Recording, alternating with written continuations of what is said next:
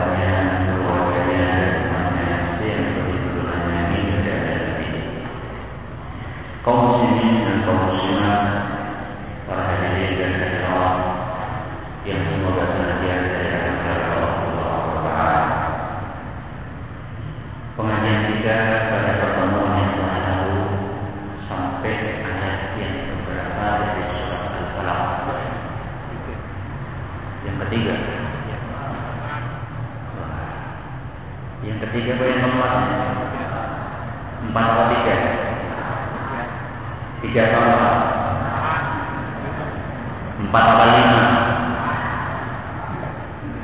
Ingat saya sampai ayat yang keempat ya? Benar ya? Bunyinya apa? Min syarri nafasati fil uqad. Dari kejahatan apa? Wanita tukang sihir yang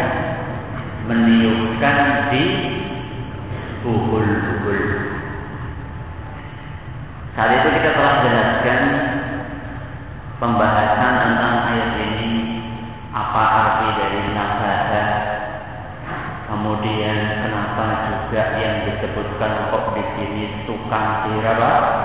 wanita. Lalu kita tutup dengan pembahasan seputar meniup. Apakah mutlak nggak boleh atau boleh seandainya dalam pengobatan Islami yang biasa diistilahkan dengan ruqyah. Dan kemarin kita janjikan pada pertemuan dan mungkin juga selanjutnya kita akan membahas beberapa pembahasan penting seputar sihir. Karena ayat yang keempat ini berbicara tentang apa? Sihir.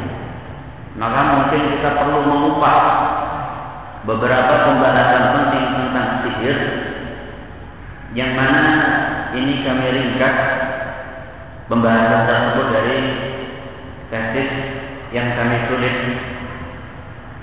berjudul Mawaqul Inqirah fi Tauhidil Ibadah lada ba'd muslimi Indonesia wa mawqiful Islam minha masih berbahasa Arab tesis ini yang secara muatan inti dari tesis ini adalah praktek kesyirikan di Indonesia. Ini pembahasan dari tesis ini. Dan sekarang dalam proses penerjemahan, saya nggak tahu berapa lama waktu yang dibutuhkan untuk menerjemahkan.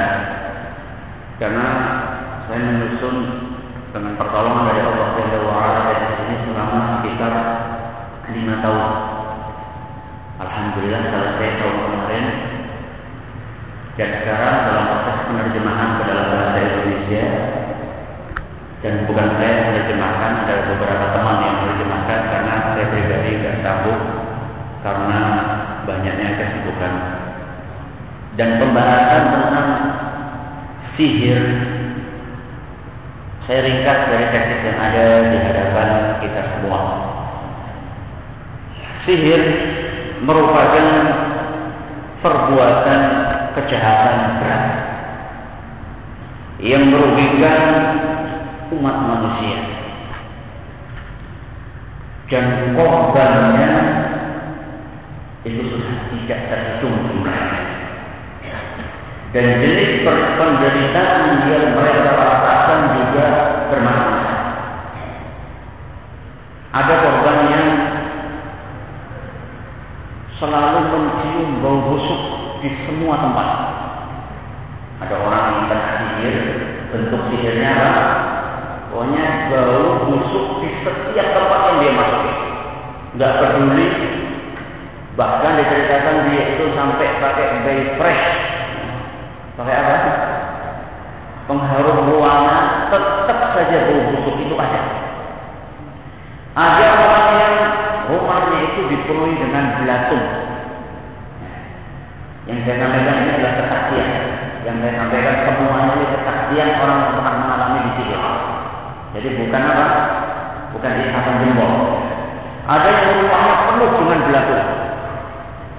Sampai makanan yang dia makan juga penuh dengan belatung. Akhirnya dia terpaksa beli makanan di luar. Ketika beli tidak ada belakangnya, ketika sampai di rumah makan apa? Ada di antara mereka yang merasa kedinginan, berhamil dinginnya luar biasa. Dan ada yang kebalikannya merasa apa? Kepanasan. Kayak disiram air cabai kayak, kayak disiram air lombok panas. Ada yang matanya buta.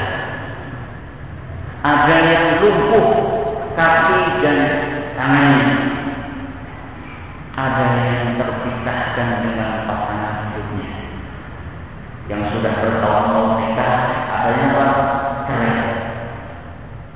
Ada juga wanita yang mengalami pendarahan hebat. Sudah dibawa ke dokter terus keluar darahnya menutup berat. Bahkan diceritakan ada seorang wanita yang kayak darah yang keluar itu kayak keran kayak buka apa? keran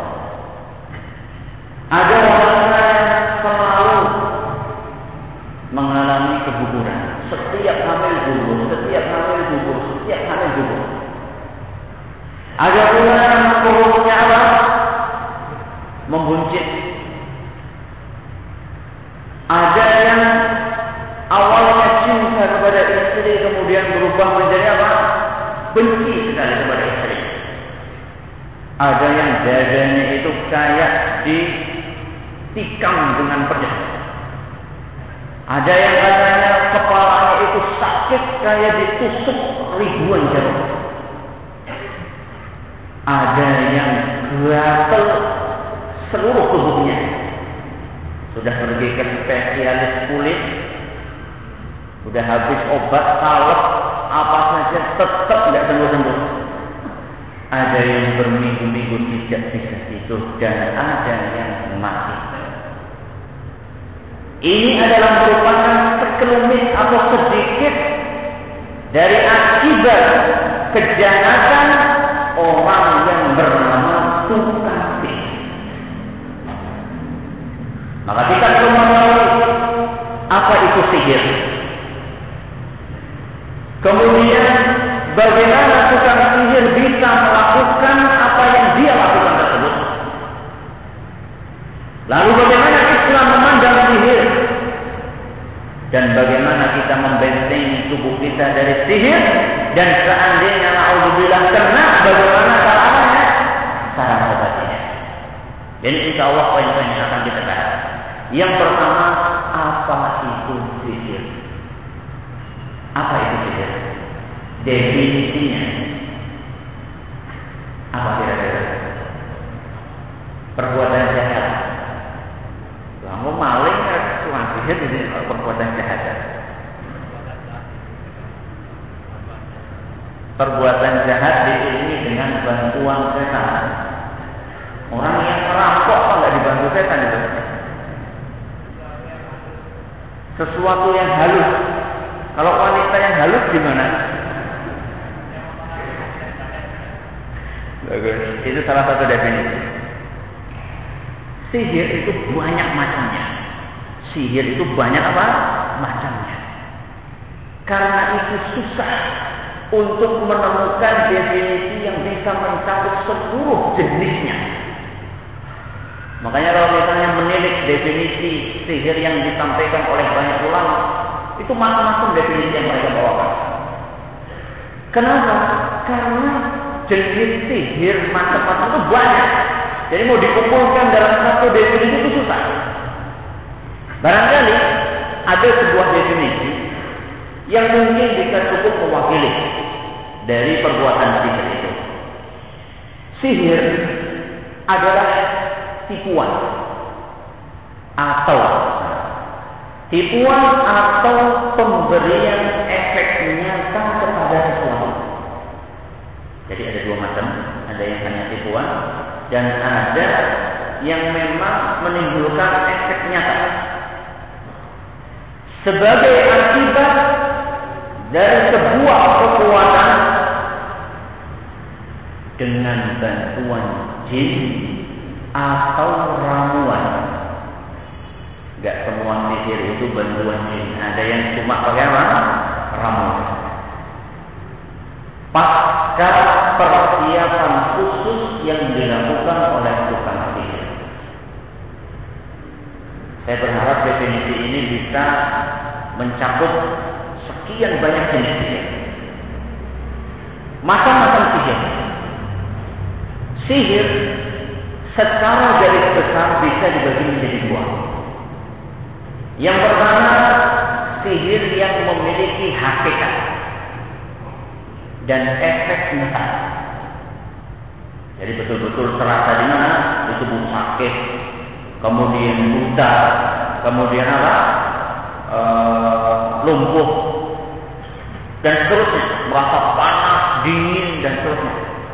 Melihat ada sesuatu betul-betul di hadapan dia. Perdarahan keluar darah banyak. Ini sihir yang memiliki hakikat. Dan biasanya sihir ini menggunakan mantra-mantra kemudian tiupan-tiupan dan juga menggunakan buhul yang kemarin kita sebutkan min syarril nafasati fil. Ini yang jenis pertama. Jenis yang kedua, sihir yang berupa ilusi. Berupa apa? Ilusi atau hanya tipuan belaka. Maksudnya gimana? Maksudnya korban yang terkena sihir ini dia itu seakan-akan melakukan sesuatu atau melihat sesuatu padahal sebenarnya apa? Tidak. Ini dinamakan sihir juga, cuman sebenarnya itu cuma ilusi. Dan ini biasanya tukang sihir melakukannya dengan ramuan atau permainan kata-kata atau mengalihkan perhatian orang yang yang ada di hadapannya. Ini secara garis besar sihir bisa dibagi menjadi berapa? Dua. Contoh jenis sihir di Indonesia. Apa contohnya? Santet terus apa? Hipnotis, pelet, apa lagi? Gendam, ya. Apa lagi? Kok pada tahu semua ini? Semoga nggak ada yang mantan di sini. Sulap, sulap sihir juga ya. Ada yang lain? Pertama, santet. Ini yang biasanya paling menyakitkan. Ya. Yang tujuannya adalah menyakiti korban yang dituju. Ya tadi saya sebutkan ada yang buta, ada yang apa namanya, ada yang uh, lumpuh, ada yang kayak ditutupi jarum, ada yang dan seterusnya. Dan ini terkadang di negeri kita dinamakan teluh dan juga terkadang dinamakan dengan guna-guna. Santet. Yang kedua contohnya adalah pelet ini. Pelet ini apa? Makanan lele. Pelet itu pengasihan ya. tujuannya adalah untuk merekatkan hubungan antara dua insan baik pasangan resmi maupun tidak. Tidak resmi ya pacaran. Pacaran itu pasangan tidak resmi ya. Jadi yang masih pacaran ini pasangan tidak resmi. Pasangan resmi ya suami istri. Pelet tujuannya adalah untuk merekatkan hubungan antara dua insan. Dan para tukang sihir di Indonesia itu sangat kreatif dalam mempromosikan namanya pelet saya akan sebutkan beberapa jenis nama yang mereka jual. Ada merek yang dinamakan dengan Asian Puter Giling Sukma. Ada yang namanya Bulu Perindu Sejati. Ini saya bukan. Ini jangan dikira saya ngarang. Ini saya nggak ngarang. Ini saya ambil dari majalah-majalah yang isinya seperti itu. Ya. Kemudian ada yang namanya Mustika Duyung, Teranjau Asmara Setetes Darah, Ajian Arjuna Tawon, Ajian Sumbandra Ayu, Jarang Goyang, Pelet Asmoro Tunggal, Pengasihan Sumak Putih Pulut Kasih Asmara, Haji Gendam Asmoro, Asmara Nawanguran, Pelet Puter Biling, Haji dan seterusnya. Ya, banyak. Karena dukunnya banyak, tuannya banyak, akhirnya masing-masing berusaha untuk membuat yang baru.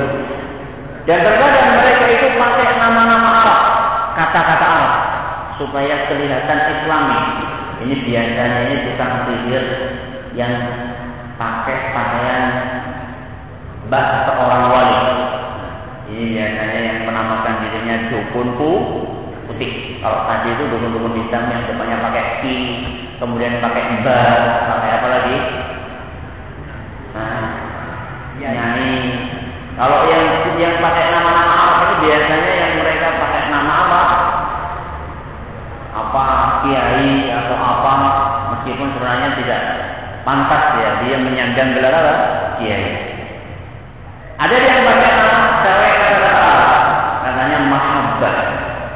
Mahabbah sedot raka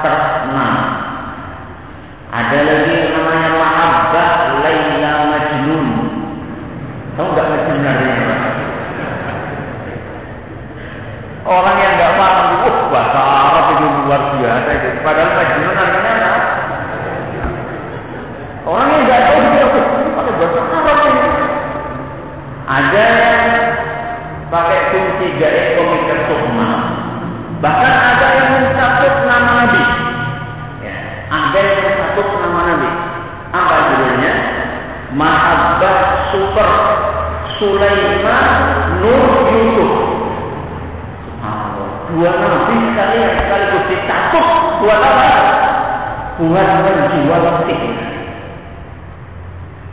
Makanya intinya semuanya sama yaitu pelet dan pelet adalah sihir.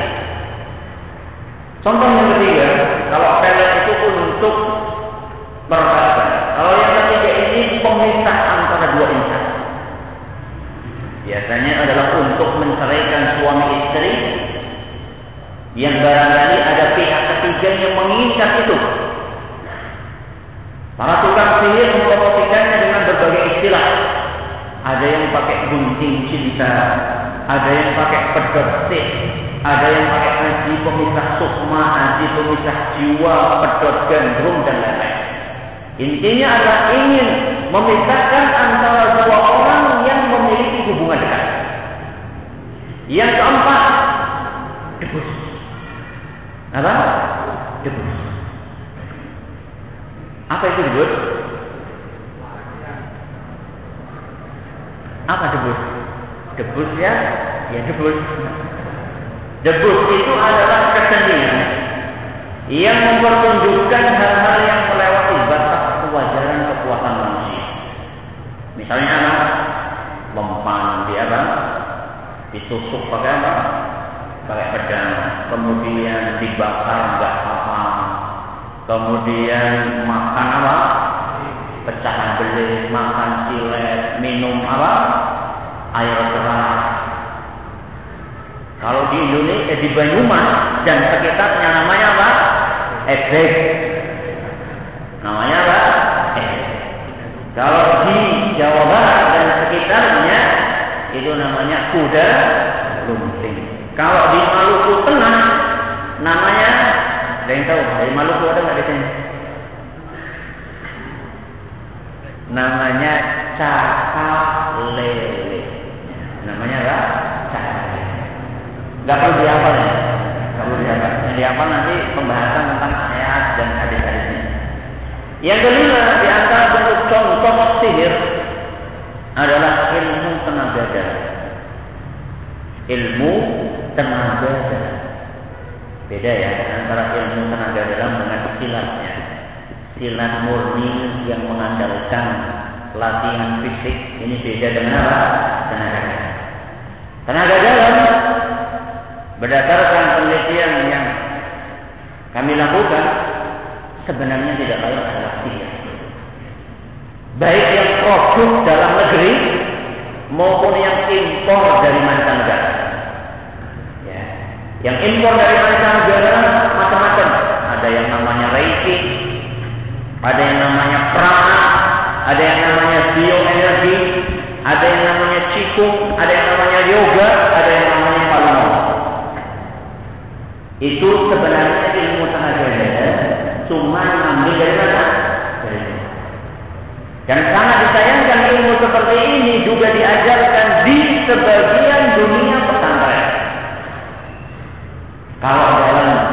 beberapa pesantren itu dinamakan dengan ilmu apa?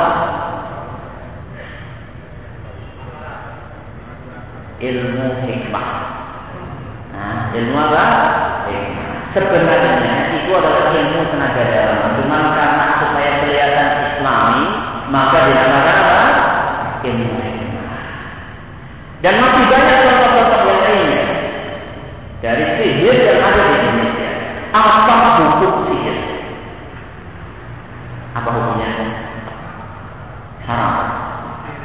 Syirik. Haram apa syirik? Syirik apa haram? Tidak ada perbedaan di antara para ulama alias para ulama sudah berijma bahwasanya hukum sihir itu adalah haram. Tidak ada perselisihan pendapat di antara para Islam bahwasanya sihir hukumnya haram. Dan mayoritas mereka, ya, mayoritas ulama,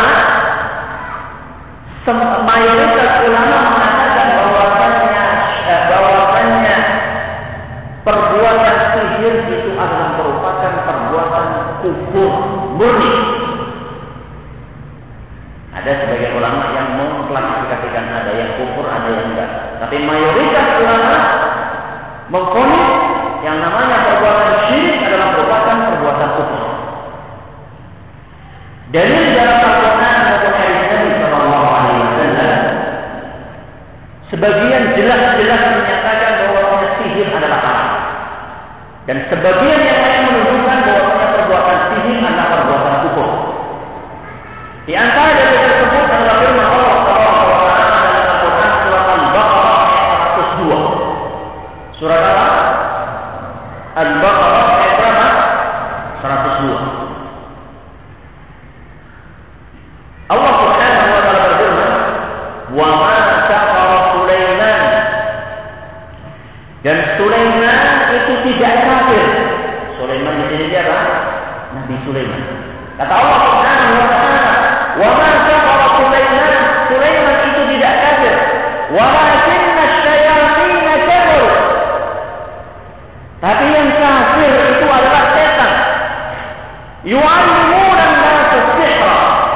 Mereka mengajarkan sihir kepada manusia. Ini bunyi ayatnya.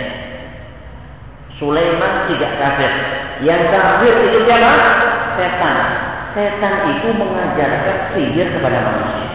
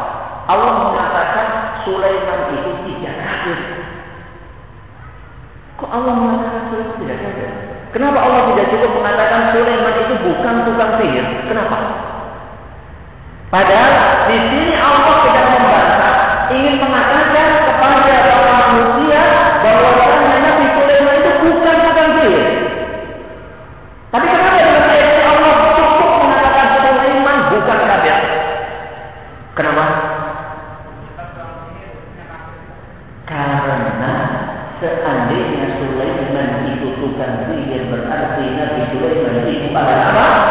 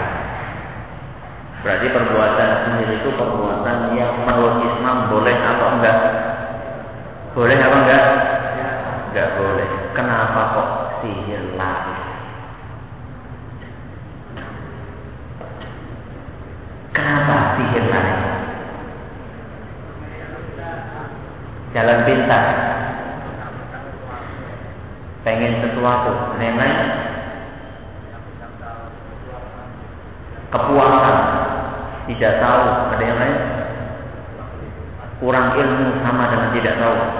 Ada yang lain?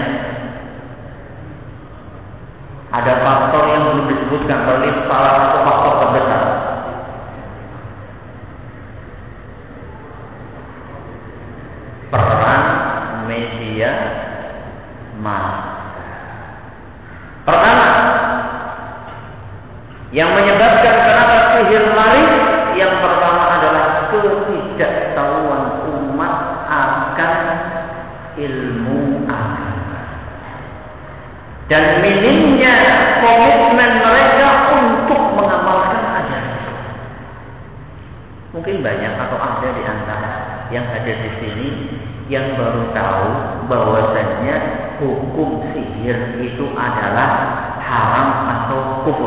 Mungkin ada di antara jamaah yang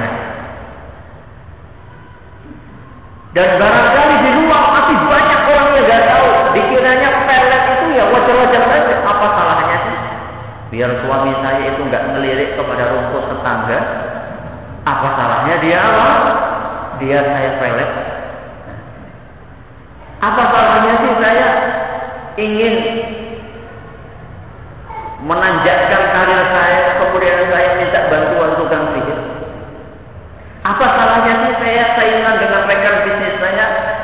Saya pengen dia jatuh, saya minta bantuan tukang sihir. Ketidaktahuan mereka alias kejahilan mereka. Dan sebab yang satu ini akan menjerumuskan manusia ke dalam banyak penyimpangan agama. Makanya kalau orang pengen selamat, yang bernama tadi dia harus mencari ilmu. Banyak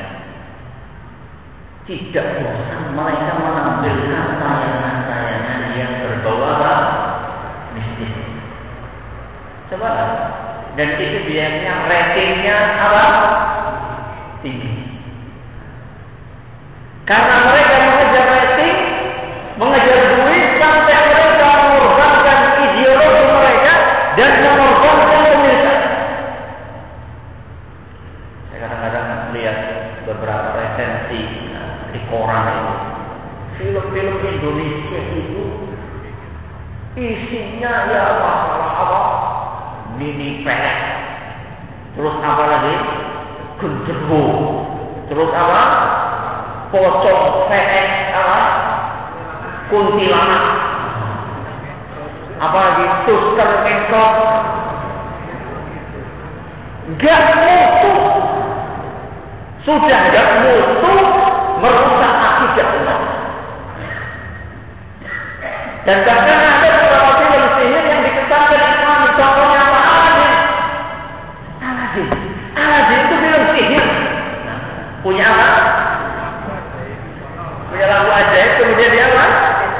Usap-usap kemudian apa? Retret-retret. Ha? Ha? Kemudian tuing. Ha?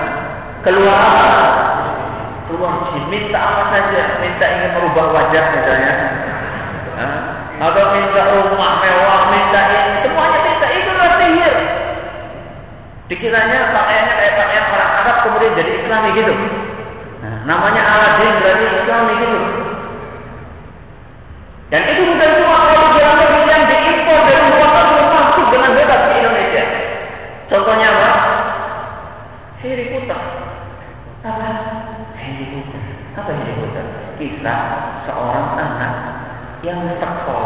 jika mas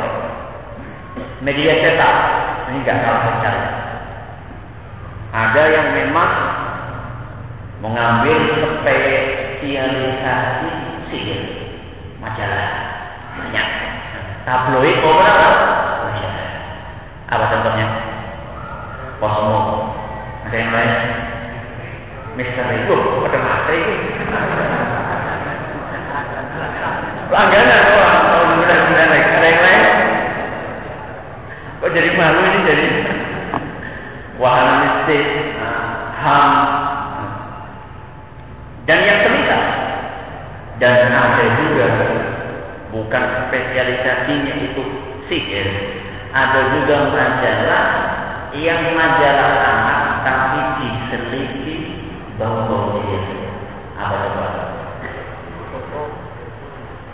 pernah kita mendengar kata-kata abragada dan ala kadam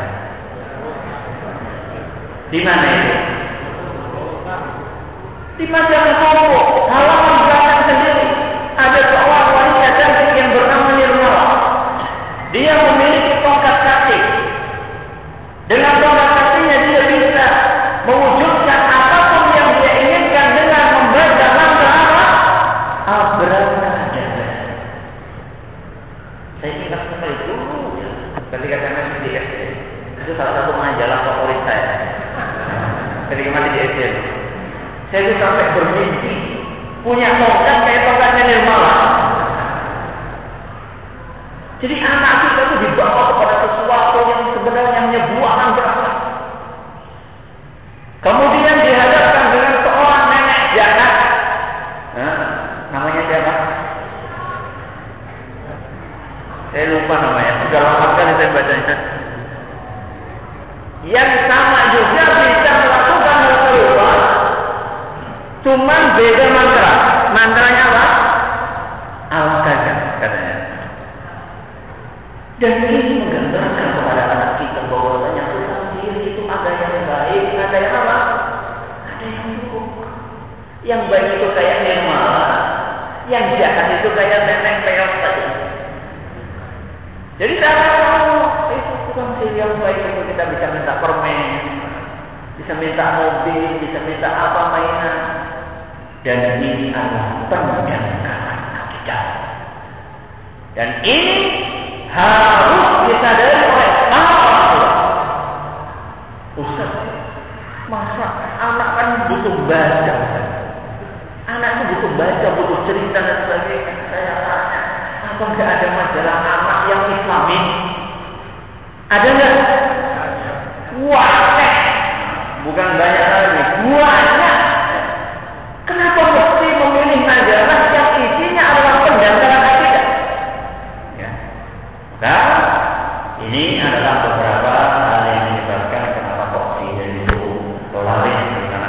Kita dan insya Allah pada pertemuan yang akan datang kita akan membahas benteng pelindung dari sihir dan juga bagaimana pengobatan Islam untuk korban sihir insya Allah. Sebelum saya buka pintu pertanyaan, saya ingin mengumumkan sebuah pengumuman. Alhamdulillah bagi beberapa jamaah atau jamaah yang mungkin tidak berkesempatan untuk hadir di pengajian ini dari rumahnya dia bisa mendengarkan pengajian ini. Seandainya pakai nomor flexi. Seandainya pakai apa? Nomor flexi. Tinggal diketik bintang 55 bintang 21075 bintang 55 bintang 21075 seandainya pas kayak hujan lebat ya nggak bisa datang ke masjid ini dari rumah dia bisa tinggal apa? Tinggal apa mengetik tadi itu bintang 55 bintang 21075 kemudian dia bisa mendengarkan dari HP-nya kayak radio. Tidak langsung dan itulah radio roda dan tarifnya nggak mahal. Itu hanya 5 rupiah per menit. Hanya 5 rupiah per menit berarti satu jam berapa? 300 perak 拿来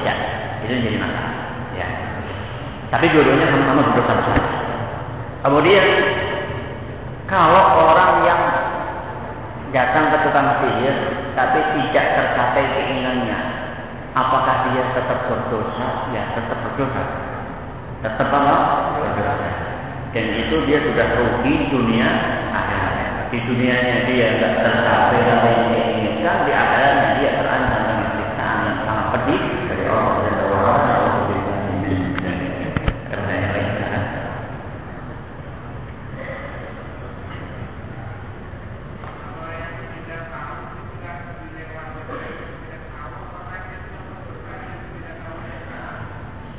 Bagaimana orang yang pernah tukang sihir dalam keadaan tidak tahu apakah dia berdosa? Terus bagaimana sekarang? Seandainya dia betul-betul tidak tahu, ya, betul-betul tidak tahu, maka dia mendapatkan peluang untuk dimaafkan oleh Allah Subhanahu wa taala. Karena Allah tidak akan menyiksa hambanya kecuali setelah hambanya tahu bahwasanya perbuatan yang dilakukan adalah perbuatan yang terlarang oleh Allah Jalla namun demikian seyogyanya dia segera untuk bertobat ya, dari Allah bertobat kepada Allah Subhanahu wa taala. Karena dikhawatirkan kalau dia tidak segera bertobat dia keburu meninggal dunia. Ya. dan dosa sebesar apa pun seandainya seorang hamba bertobat maka dia akan diampuni oleh Allah Taala insyaallah asal taubatnya itulah taubat adalah nasuha sekali lagi ya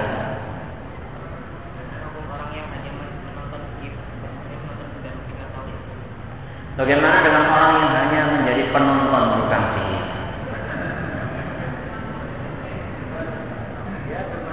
Kalau dia itu menonton dan mengingatkan tukang sihir itu boleh. Ya. Ya, kalau dia nonton kemudian apa? Mengingatkan. Mengingatkan wong sing lagi mendem. Ya, bahwasanya itu enggak boleh. Itu enggak apa-apa. Tapi kalau misalnya cuma nonton saja, kemudian dia itu tidak ada pengingkaran sama sekali, maka seperti orang naudzubillah min yang nonton orang berzina dan diam saja. Tidak ada bedanya. Dosa enggak? Makanya mulai sekarang yang punya TV jangan nonton acara-acara sihir. Itu sama saja mendukung rating acara-acara kesyirikan di media elektronik.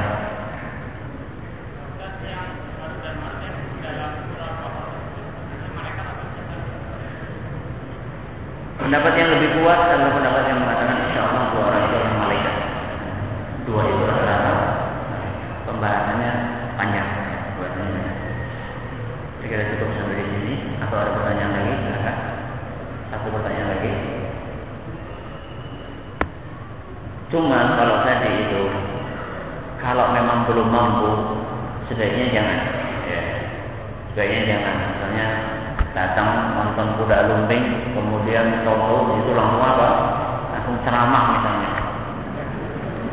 Saya khawatir nanti tinggal pulang tinggal sandal. Saya khawatir nanti pulang tinggal apa? Tinggal sandal. Jadi kalau misalnya kelihatannya membahayakan maka ya jangan cukup memberikan pengalaman kepada pues.